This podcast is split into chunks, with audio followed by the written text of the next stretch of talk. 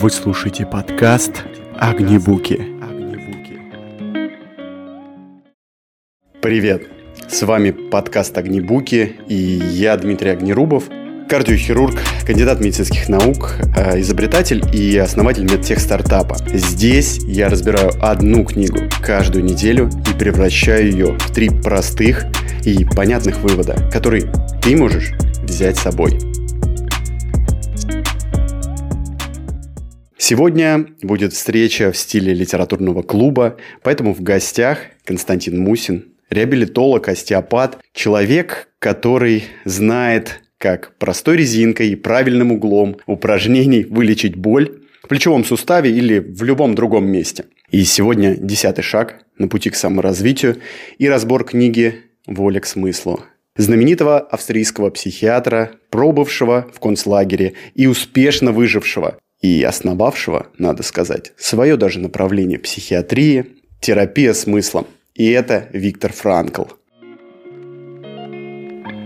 Вы слушаете подкаст «Огнебуки». Ну что, сегодня вас ожидает три вывода.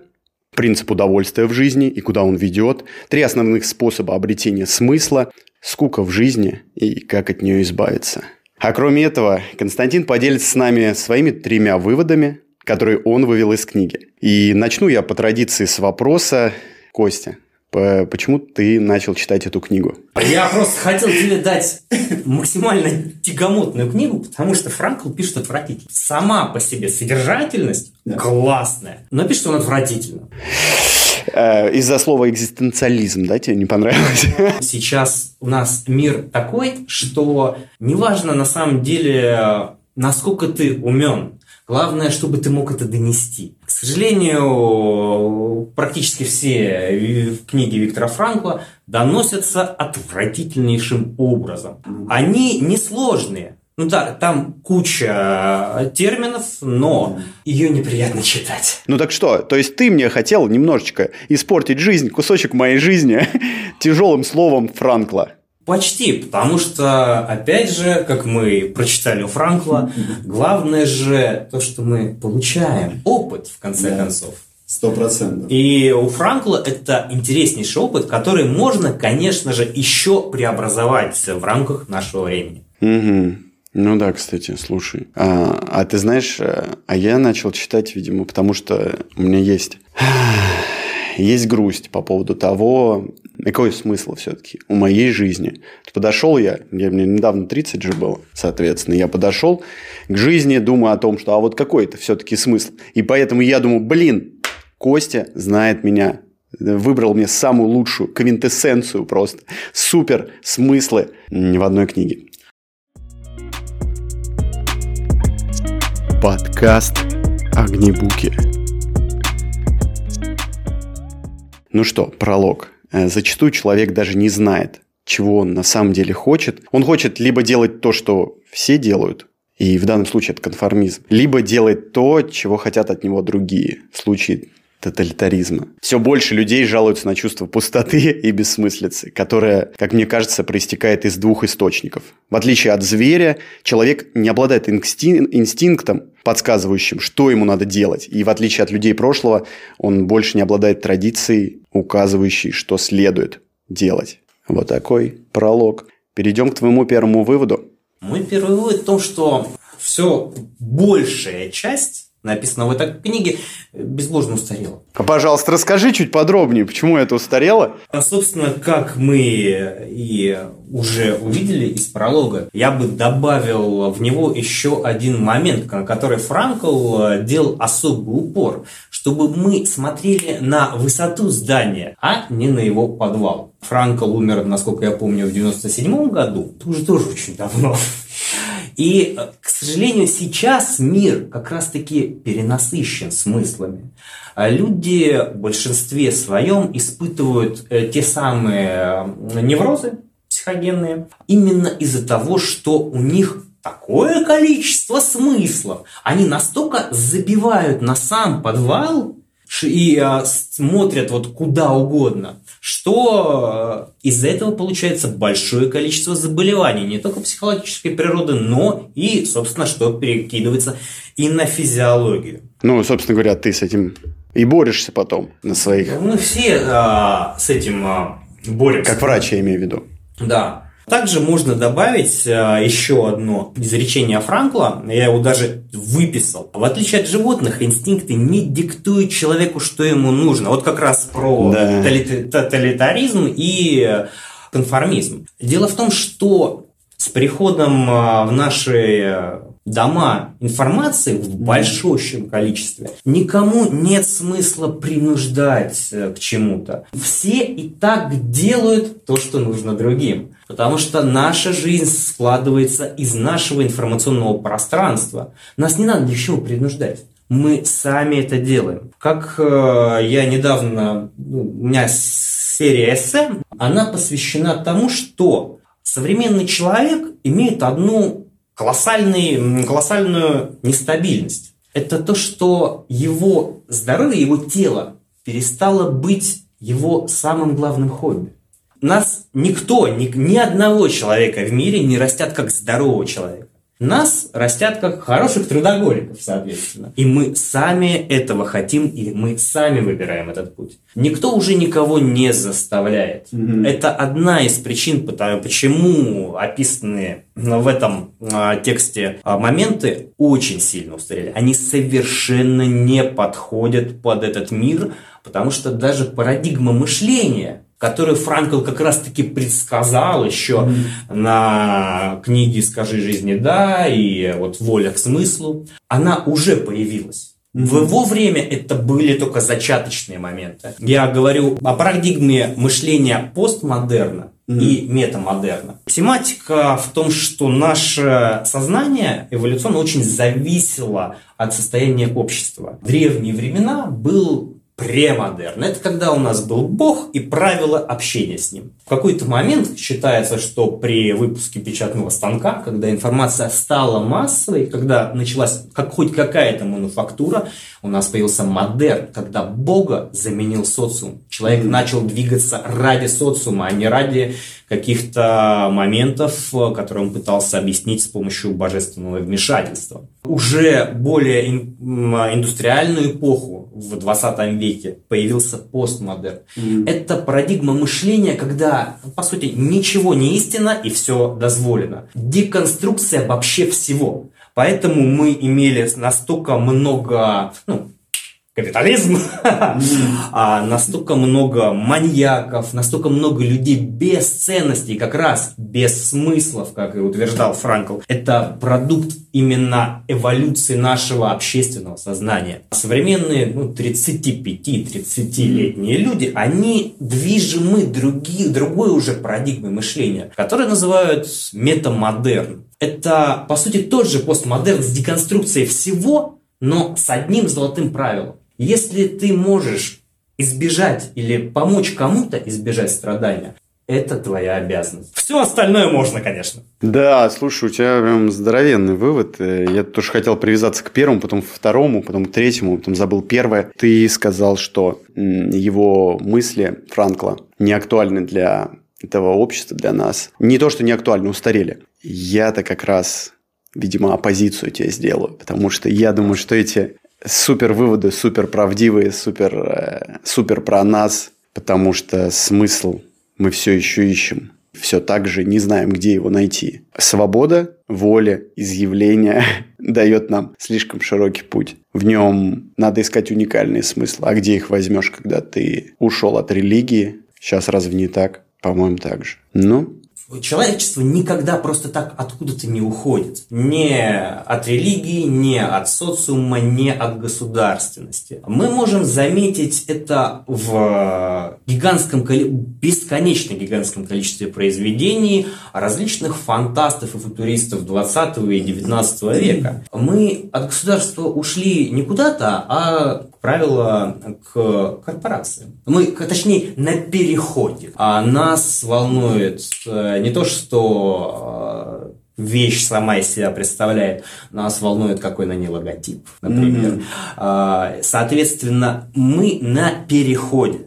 Человечество не болтается в вакууме. У нас такое количество возможностей. Каждый может выбрать смысл. Но мы же опираемся на это из своих, вот из того, что мы видим. Вы слушаете подкаст «Огнебуки». Мой тогда первый вывод. Что касается принципа удовольствия, я готов еще дальше зайти в его критике. Я убежден, что в конечном счете принцип удовольствия опровергает сам себя. Чем более человек стремится к удовольствию, тем дальше промахивается мимо цели.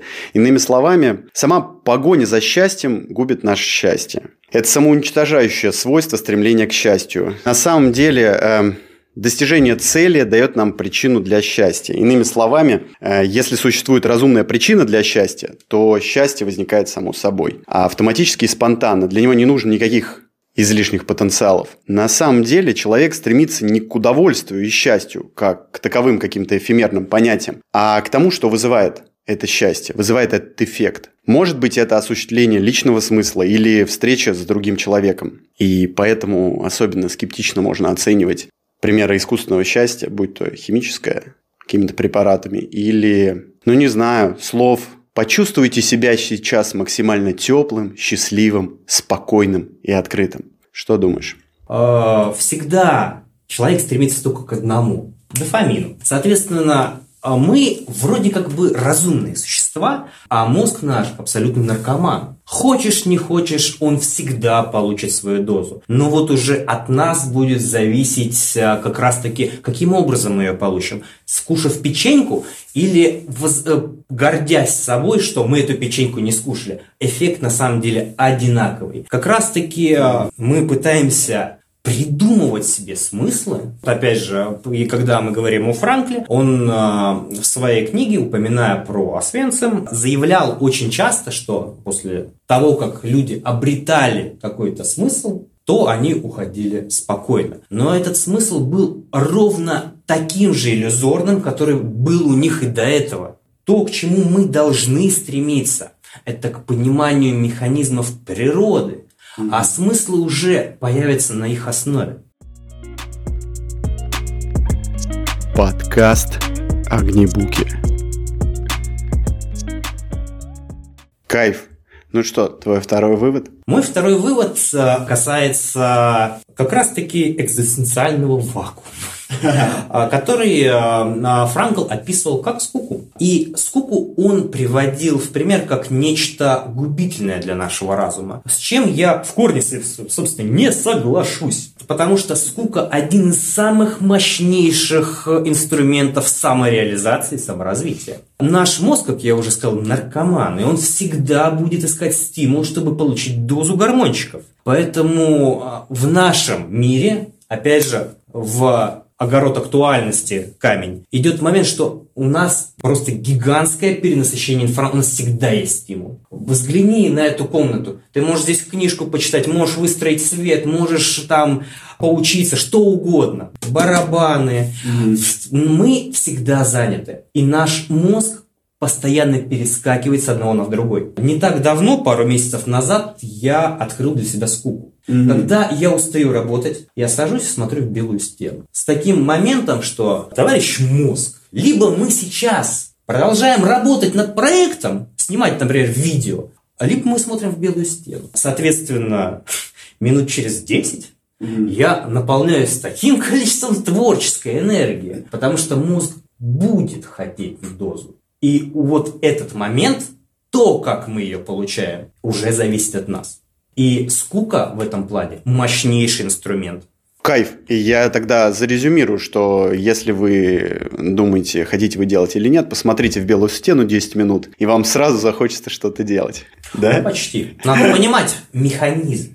Я понимаю. Слушай, кайф. Ты знаешь, э, это очень здорово, что ты э, начал говорить про экзистенциальный вакуум, потому что третий-то мой вывод тоже про это. Поэтому я услышал врачебные нотки по поводу того, как понимать что такое человек. Вот мы с тобой врачи, да, и я уверен, что мы грустные и перегоревшие как раз потому, что мы хорошо понимаем и нас вообще учили, что жизнь сводится к некоторым процессам окисления, восстановления, э, какое-то там э, вещество, дофамин из одного нейрончика в другой. И мы как бы этим объясняем нашу жизнь. Мы еще изучаем какие-то механизмы, которые нарушают этот процесс, патология, да, и все такое. И если мы с тобой точно это знаем, как это работает, то какой же тогда в этом смысл? Это физика, биология, биохимия и так далее. Так где здесь душа? Это мой третий вывод был, э, но он теперь второй. Как ты думаешь, если мы все знаем, какой же тогда в этом смысл? Все детерминировано.